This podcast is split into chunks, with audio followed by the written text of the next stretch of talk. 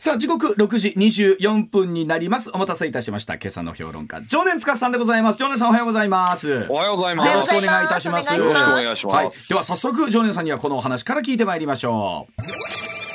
さあ現金給付所得制限つけるのつけないの、うん、という話でございますさあ公明党が主張する18歳以下の子どもに一律現金10万円給付をめぐりまして、え自民公明両党の幹事長昨日対応協議しました。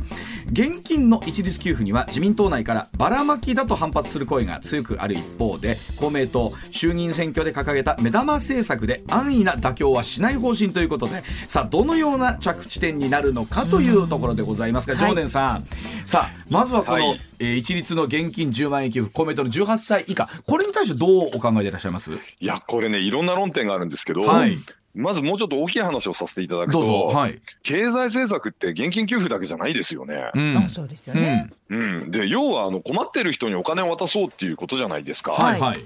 だったら減税すればいいじゃんって思いません？やっぱりそこになりますよね。うん。うん。だって所得税減税すれば早くないですか？はい。確かに。早いです、うん、誰がいくらお金払ってるかって一応所得税はね、把握されてて累進課税になってるわけでしょ、はい、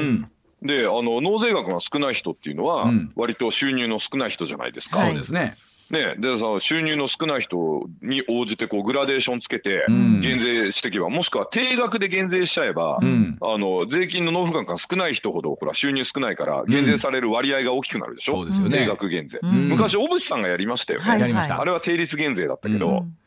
この小渕さんがやったような定率減税もしくはまあ本当にあの困ってる人に多めっていうんだったら定額減税すればいいんですよ所得税の。うん、でも減税できないほど、あの税金払ってない人には現金上げちゃえばいいじゃないですか。あなるほどね、うん、あの、うん、不公平感をなくすという意味ではやっぱり減税というのが一番良かったりするんですか、うん。そうですね。あのだから困ってる人に一番、あの手厚くっていうんだったら、はい、所得税の減税が最も確実で早いと思うんですね。はいええ、定額でやればいいんですよ。だからもう一律10万円あの税額控除で減税しますとかやれば、うん。はい、困っているほど手厚く割合も大きくね減税されるし、うん、10万円減税するほどお金払ってない人にはそういう人だけお金あげるとかにすればいいじゃないですかね、だからやっぱり減税するとなってくるとそれもちろん財務省も含めて、はい、えー、うんというところもあったりするし、まあ、この10万円で18歳以下っていうので、ジョナさん2兆円ぐらいって言われてるんですか？そうなんですよ、うん、だからまあ要はその、えー、そういうね所得税減税みたいな話にならないように、現金配りますってことでまあお話をごまかそうとしたんですが、はい、でもその一律で配るのすらなんかもうケチで嫌だと財務省が。なんで困っている人にとか金持ちがもらってもいいのかとかわけわかんないこと言い始めて、はい、これすらも妨害しているというのが現状なんですよ。あのこのなんて言うんでしょうね。武川さんとかもそうでしょうし、はい、そのさっきもお話したんですけどただこの10万円がね、うん、18歳以下にっていう話がこう週末ぐらいからわっと出てきたじゃないですか、うん、その前ぐらいから。やっぱり色めき立ちますよね。そりゃそうですよ。ね？だってお子さん三人いたら三十万円とか、そうでしょ？色めき立つじゃないですか。でここに来て、大きいですよね。あの与党の中で綱引きがあって、片や政権公約に掲げたっていう公明党と、いやいやいかんというこの綱引きは何なんだって思っちゃったりもするんですけどね。いやこれはねちょっと煽られてる点もあってですね。やっぱりそのアンケートなんか見ててもね、うん、その今ちょっとあの JNN のアンケートっていうのをこうちょっと僕は今ネットで見てるんですけど、はい。はい、生活困窮者を対象にした方がいいって人が42%なんですよ。うん。はい、でこれはねもうなんかすごく嫌な思い出がねちょっとあってこれに関しては。あの東日本大震災の後に、うん、あのほら、えー、増税したじゃないですか、はい、復興増税。復興増税ね、はい、ありました。で、あれはだからみんなでお金集めて助けようみたいな感じでやったんですけど、うんうんうん、経済学的に見るとものすごいマイナスなんですね、あれ。ああ、そうなんですか。うん、だってあれは被災地が東北にあるわけだから、他の地域はもっとお金使って景気よくした方がいいんですよ。東北助けることになるので、うん、うん、むしろちょっと減税してねあの被災地のためにもっと消費を喚起しましょうと、やった方が本当は良かったんですけど、逆やっちゃいましたよね。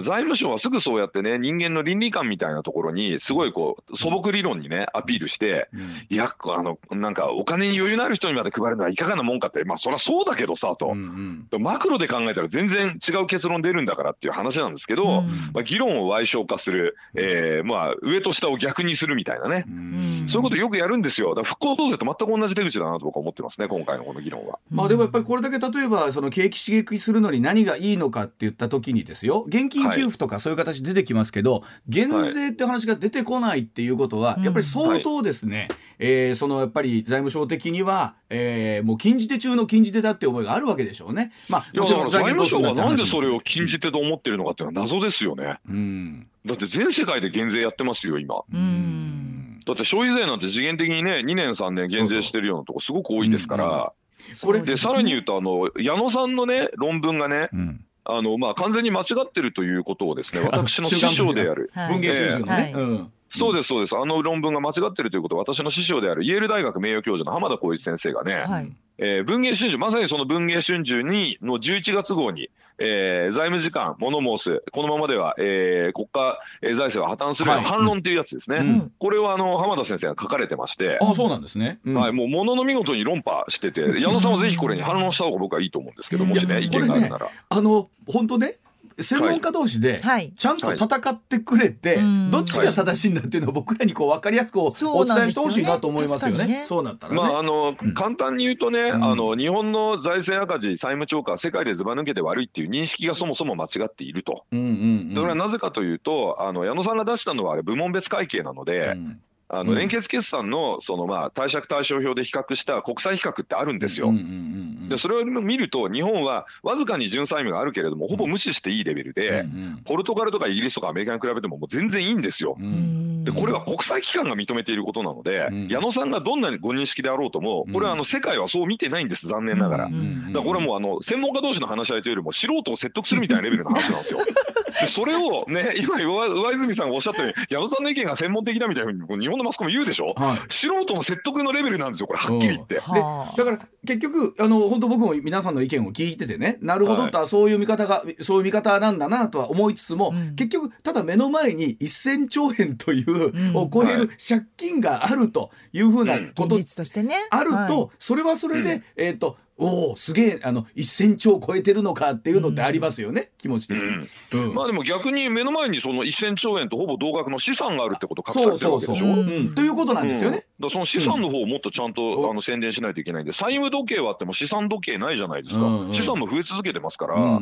ん、そこちゃんと言わないとでそこ見てるんで国際市場では、あの金利がすごく安くてみんな列をなして日本国債買ってくれるわけですよ。まあ、だからあれでしょ減税してどんどんどんどん例えば消費を喚起してその間は、はい、あの多少借金が増えようともみんながお金を使って回ってくると、その分を後で回収できるじゃないかということですよね。そうです。あの、うん、税収っていうのはねこれ非常に単純な公式がありまして、うん、税率かける名目 GDP なんです。う。ん。はい、だから税率がね例えば消費税でいうとあの10%のままでも、はい。うん、あのジュースが2本売れると税収倍になるでしょ。うんうんだから景気が良くなると税収ってすげえ増えるんですよ。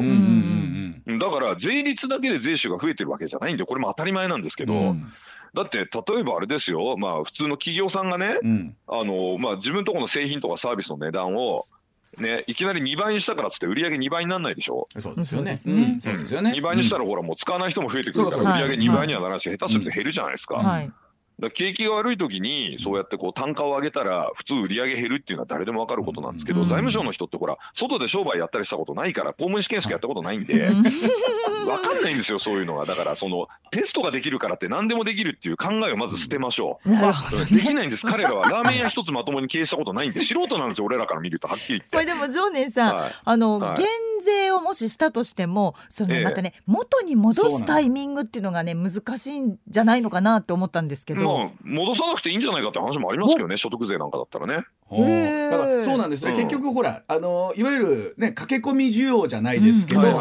ねもういよいよ一旦下がっても次上がるぞとなるとドドドって一旦は増えますけど、ね上がった途端にまたキュッと需要が冷え込むっていうのはありますよね。まあ確かに。でもまあ逆に言うとそのもうあの2年間例えばじゃあ消費税を減税するってなったらもう2年間も思いっきり使うじゃないですかお金。まあ使いますよねその間は。ですよね。でそこでドーンといって景気が加熱しすぎたらじゃあ増税でっていう話もありますよね。もっと戻しましょうみたいなね。だからあの、なんてですかね加熱するまで、うん、あのここ数年ね景気が潤った感じはないですもんね。いや本当ですよ。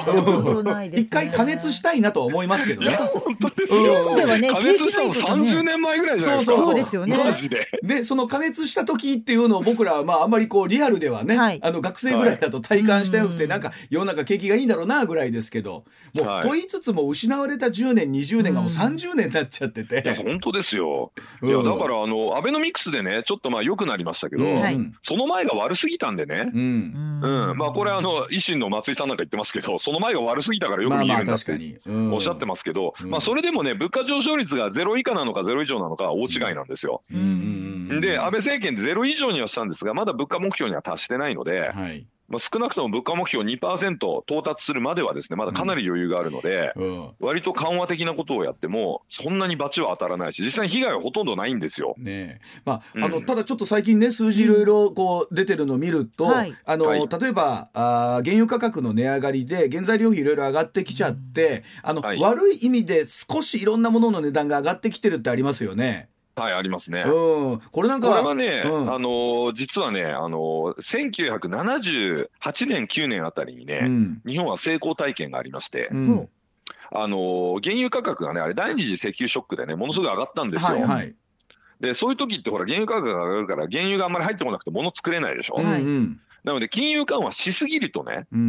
あの逆にあのみんなお金持ってるんだけど物買えなくて、はい、でいわゆるそのインフレ、まあ、行き過ぎたインフレですよね、うんうん、まあ、だから行き過ぎたインフレってね何パーセントかというとね10%以上ぐらいのインフレ。ああそれはさすがにすごい上がったなって感じしますよね、うん。うん、でもアメリカねこれ放置しちゃったんですよ、うん。そんであのレーガンが出てくるんですけどその後ねこれ何とかしようとこで出てくるんですけど、日本はね第二次石油ショックの時ねちょっと金融引き締めをして、インフレがあんまり行き過ぎないようにコントロールしたんですね。はいでもだからといってデフレにはしてないんですよ。ここすごいポイントですけどね。だからといってデフレになんか絶対しちゃダメなんですけど、インフレが行き過ぎないように、でも行き過ぎってのは10%ぐらいって意味ですよ。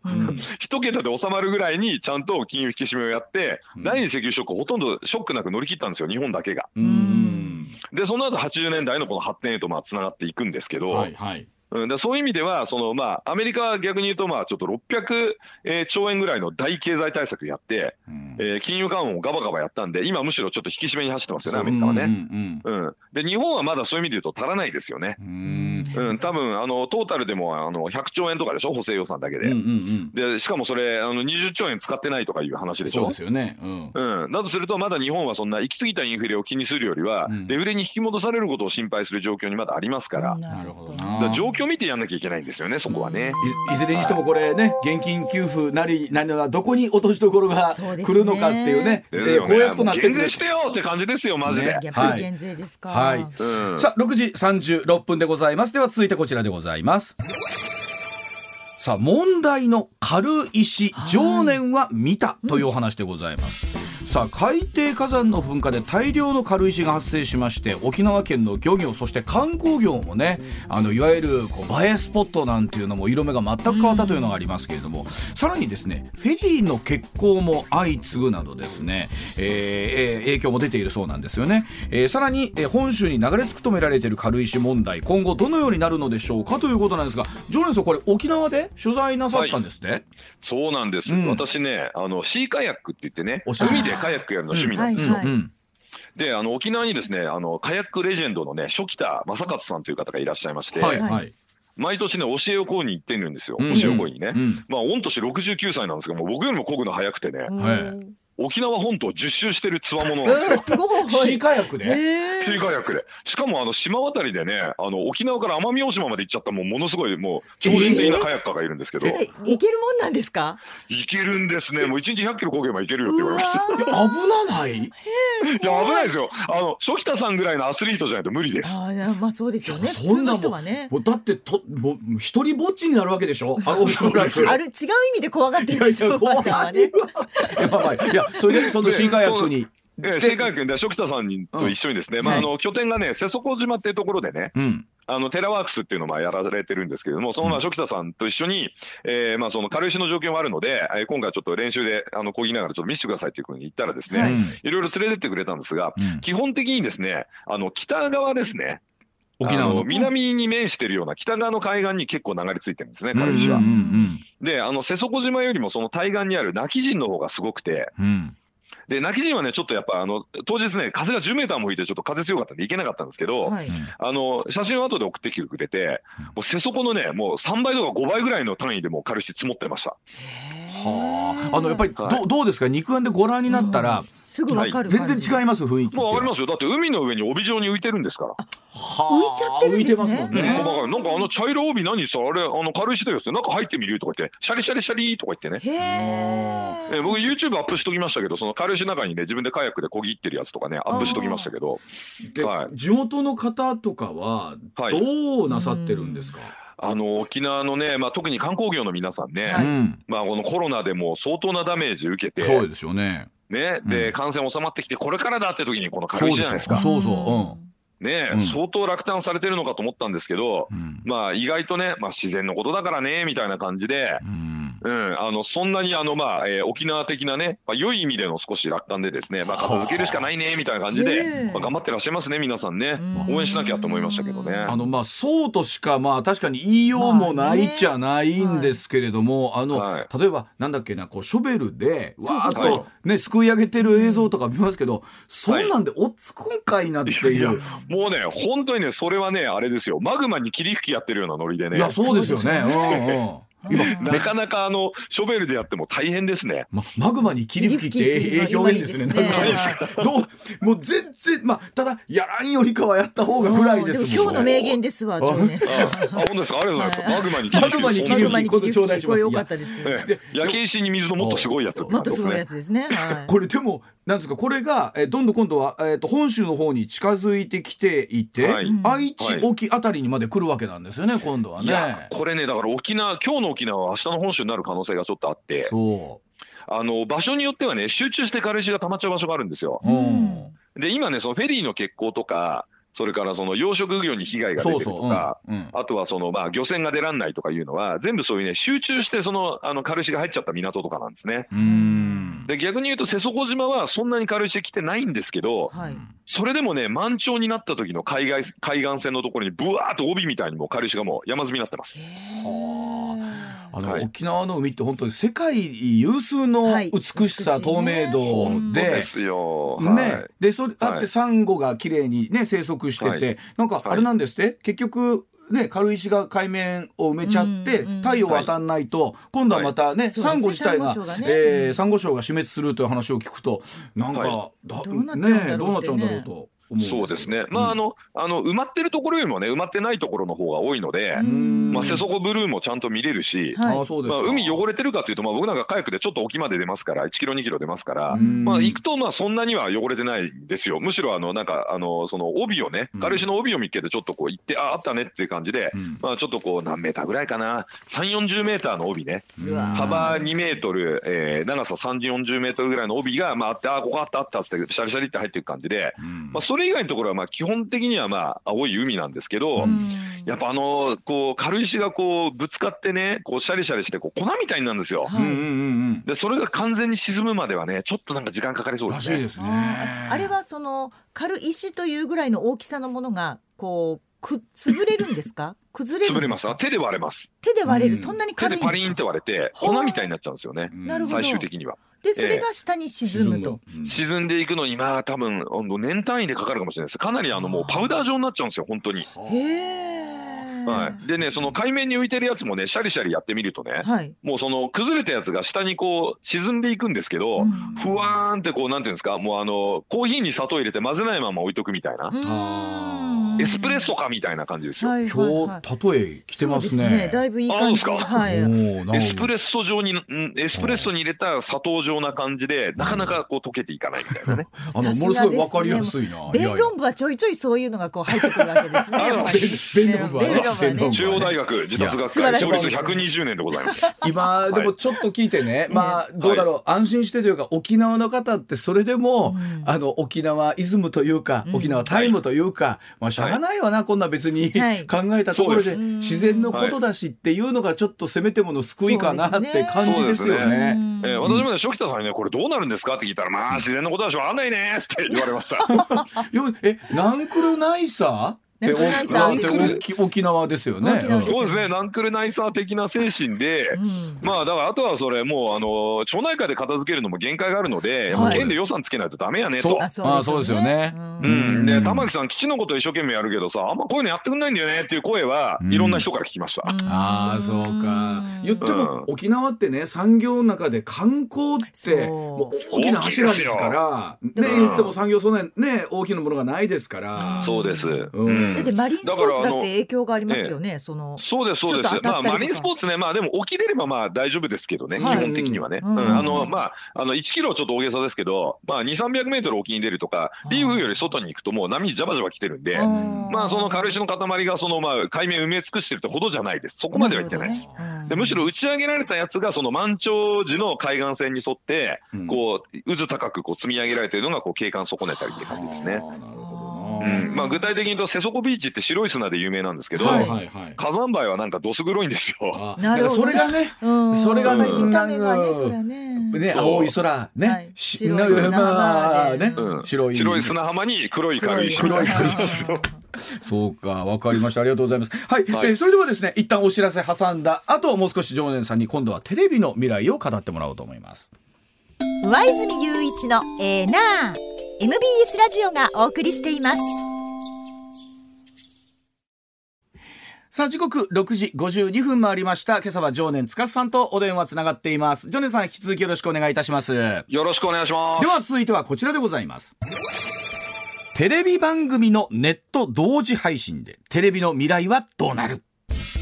さあテレビ番組を放送と同時にインターネットで流す同時配信について総務省の有識者会議が始まりました。テレビ番組のネット同時配信は NHK や日本テレビがすでに開始しておりましてテレビ東京12月テレビ朝日やフジテレビ年明けから開始ということなんですがさあ常念さん私どもの未来にも関わってくるお話でございます。いかがでしょうか、うん、はいあのこれねずっと昔からね、うん、放送と通信の壁と呼ばれていたものがあるんですけれども、はいね。うん、これがついに撤廃されると。はいいうことで、なんかもうあれですね、生きってるラッパーみたいになって、ま、なってきましたね。どういうことですか？えー、こう壁は壁ぶっ壊すみたいな感じで、いよいよ壁はなくなるぞみたいなね。いや昔なんかドラゴンシュそんな歌ありましたけれども。本当でもそんな感じになりましたよね。これね、そうなりますよね。うん、そうですね。で、まあ、テレビはだから本格的にネットとの競争にさらされるということにはなるんですが、うん、今までは放送と通信の壁に守られてね、うん、テレビではできるけどネットではできないみたいなことをいろいろ言ってたんですが、もうこれネットで全部やっちゃうってことですから、まあこれ大変ですし、あとね、うん、MBS ラジオも、うん、例えば映像付きで配信して、全国放送に勝手にしちゃうってこともできるんですよね。だからラジコが、まあすいません、ちょっとラジオ局批判になりますけど、ラジコが今エリア単位でしょ、うん、まあ、ああいうのもちょっと時代遅れなんですよね。もちろんまあ、あのね、有料会員の皆さんにはエリアフリーという形もありますけれどありますけど、まあでもネットで今だって YouTube なんて全世界で見られちゃうでしょ？うんって考えるとあんまりちょっとエリアとかそういうだから今までのその放送と通信の壁では常識だったことが常識ではなくなってくるということなんで大変ですねこれね和泉さん、ね、いやこれ本当ね大変なんですよ。大 変大変、えー、ただあのジョニーさん本当にねここね本当ここ数年だと思うんですけど、はい、えー、えー、なんでしょうねこのデジタルメディアのこう、取り組み方っていうのがもう、一足飛びどころかっていう感じでしょ？進み方。ね。うん、はい、うん、これ理由は簡単でして、うん、ええ、あの通信の世界のが競争激しいからなんですよ。はいはい。うん、競争が激しいとねやっぱりね相手を出し抜いてねどんどん新しいことやったり、うん、それから相手がそれで儲けてるものをね、うん、ものすごい安くして、儲けさせなくしたりとか、もうみんなすごいやってるわけですよ。そうですね。ええ、でそれに対してじゃあテレビラジオはどうだったかというと、今まで放送通信の壁に守られて、まあ、競争っつったってまあぶっちゃけ甘噛みなんですよね。まあまあまあこれはあの否定はできないです、ね、ですよね。はい、もう放送通信業界の子供すごいじゃないですか。栄枯盛衰。うんもう平家物語なんてもんじゃないですよね本当にね。うんだからそう考えるとやっぱりそういう競争にこの同時送信でテレビは引きずり込まれたと、うん、そうですね。いうふうに見た方がいいかなと私は思いますね。うん、まあ、実際あのなんでしょうこう我々もねあのただただ手を、指を加えてですねどうしようってわけにもいかずにどうしていけばいいのかっていうのはありますけれども、一方でこれ、はい、なんかねこう今ネットの映像で流れているものってより常念さんの例えば YouTube もそうじゃないですか。どんどんパーソナル、パーソナルになってって、常念さんお好きな方を見るし、そうでない方はもう全く見ないっていう色分けがはっきりしてますもんね。ジョネさん変な言い方ですけどねみんながみんな見てくれと思わないみたいなところもあるでしょ、うん、正直なところ。そうです。もう全く私も思ってなくて、うん、私自分の知名度はね、うん、座禅ボーイズぐらいでいいっていつも思ってるんですよ。座禅ボーイズ。座禅ボーイズ知りません？ごめんなさい僕は座禅ボーイズを知らなかった。あじゃああれはナンバーガールはご存知ですか？ごめんなさい。あのもう無無知すぎました。あそうですか、ナンバーガールが座禅ボーイズになってまた今ナンバーガールに戻ったんですけれども まあこれね。どうでしょう。もうそれぐらいの知名度でいいということですか、知ってる人は知ってるけど、ね、10人か20人に1人知ってるか知らないかぐらいなんですけど、うん、知ってる人は熱狂的なファンっていうのがいいんですよ。うん、でまあ一方でねジョネさんテレビって我々その、はい、まあもちろんあのね皆様の電波をお預かりして流したり以上ですね、はい、広くやっぱりこう公平にね、い。ろんなものをお伝えしなければならない、これ災害とかも含,、ねえー、含めてということになるんですけれども、はい、という使命感で我々はずっとこう教えられてきた育ってきたという、はい、まあ、それがあって免許をお預かりしてるというところありますので。ね、うん。だからこれね、あのー、そういう、なんですか、公共放送みたいなのは、やっぱり NHK がね、うん、しっかりと守ってもらわなきゃいけなくて、そう、ね。うん、そういう意味で言うと、今の NHK って、なんかちょっと視聴率競争に参加するようなね、バラエティーやったり、ドラマやったりしてるじゃないですか。うんそれ民営化したらって話になっちゃうわけですよ。あのまあねあの波を持ったりいわゆる電波の数が多いですからね NHK そうですそうです。で国民共有の財産を使ってまあやってるわけですから、うんうん、あんまりねその民業圧迫のようなそのまあ要は民間で民放でやってるようなバラエティーみたいなことを NHK がやって結構視聴率稼いでいたりするっていうのはこれちょっとおかしな話なんですよね。ね。ととはいえあの,、あのなんて言うんでしょうね、えー、すごい大事な時間になって僕ねあの、えー、すごいなと思うのは国会中継もねしっかり、えー、これなかなか民放では全部が全部できないじゃないですか国会中継朝から晩までとか。はい。まあ、もちろん、はい、災害時になった時ねあの、はい、立ち上がりの速さとか全部番組打ち切って災害放送になりますよね NHK はね。ね。うん、はい、ただ本当こういうのはだからやってもいいと思うんで、うんうん、そういうなんか公共放送としての NHK と、うん、あとその普段ね、なんかそのもう民業圧迫みたいにやってる部分で NHK ともこれ多分分けないともうそろそろダメで、要は放送と通信の壁がもう撤廃されるんで、テレビ局とかラジオ局もそのビジネスモデルをね、それに新しくやっぱ合わせて変えていかなきゃいけないんですが、これは本当そう思う。でしょ？でも壁があった頃のようなことを、えー、壁がなくなっても続けたいみたいなこと言うんで、お前何言ってんだみたいな感じになっちゃうわけですよ。でもね、こういうのってね、やっぱね、競争激しくなるんで、出し抜く人が出てくると思います、僕は。特にね、地方局出し抜くと思います。よ。地方局が、おなるほど、うん、地方局がキー局を出し抜く時代が僕は来るかと思ってますね。あなんかちょっといい話じゃないですか。いやいや、うん、そうです。例えばね、あの MBS ラジオが巨大 IT 資本と組んでですね、もう MBS ラジオじゃなくて、MBS テレビになりますって言って、全部映像付きで、超ニッチなコンテンツ配信したんですよ。はいはいはい。で、そこに超ニッチな広告つけるんですよ。うんうんうん、成り立っちゃいますよ、これ。あの、実際にね、こう、あの映像付きでラジオを流してる、まあ、同時配信なんていうのも我々ねイベントとかでやったりします、はい、これでもさあのジョニーさんラジオってね、はい、こどっちもあって映像が出てない良さみたいなのもあったりするというね。えー、あります。もちろん。えー、ね、いやだまあそれはまあ致し返しの部分なんですけどそこはもうプロですから腕がありますから、皆さんね。いやいや、うん、うまいことやっていただく感じですけど。ニッチなねそのラジオでやってるような本ですごいニッチなんですけど、ネット向きですよねだからすごい。ね。だから今までにの考え方みたいなのは、うん、本当ここ数年であの、はい、嫌顔でもこうなんていうんですか変わらざるを得ないのは我々の方でありますよね。大きく。そうですね。ね。お金が絡んでくると変わるの早いんじゃないかな、うん、まああののっぴきならないところに来てるのも確かですからね。はい、はい、じゃあえっ、ー、とすいません。時報挟んだ後この話最終的に整理させていただきたいと思います。一旦7時のお知らせでございます、はいまあ、向川アナウンサーと私が入社したのが1992年、はい、平成は4年でした。少年さん、その時って、うん、なんていうんですか、はい、今、もちろんインターネットなるものもですね、全くもってこんな形ではなく、はい、なんていうんですか、ネットでニュースを見る。なんて考えられなかった。でもほら少年さん僕らが子供の頃っていうのは、えー、まずはこう新聞、はい、テレビ、ね、ラジオ、うん、もっとももっと昔はもう本当にもう新聞がもうね、えー、はい、唯一のこの情報源みたいな状況があったわけじゃないですか。そうですね、はい。だその頃からはだいぶ変わったんですよね。もうそのあのリアルタイムでかつそのニッチなコンテンツまで全部届くようになったんで。そう。しかも個人が携帯で発信できるわけでしょ？そう。なんです誰もが発信者になれるのである意味怖いっちゃ怖いんですよね。怖いですよね。うん、見ましたですか、うん、今朝の4時半ぐらいの向川さんのツイッターを。やめて人のツイッター。なんで発信してたんですか？通勤を行く車内かなんかの写真をですね、タクシーでね、タクシーでも今から行くぜ、ええー、何？という。個人で全世界に発信できる時代わけじゃないですか。そうですよね。ねそうですそうですだからまあそう考えるとですねそれ以前のビジネスモデルはやっぱりなかなか続けられないので。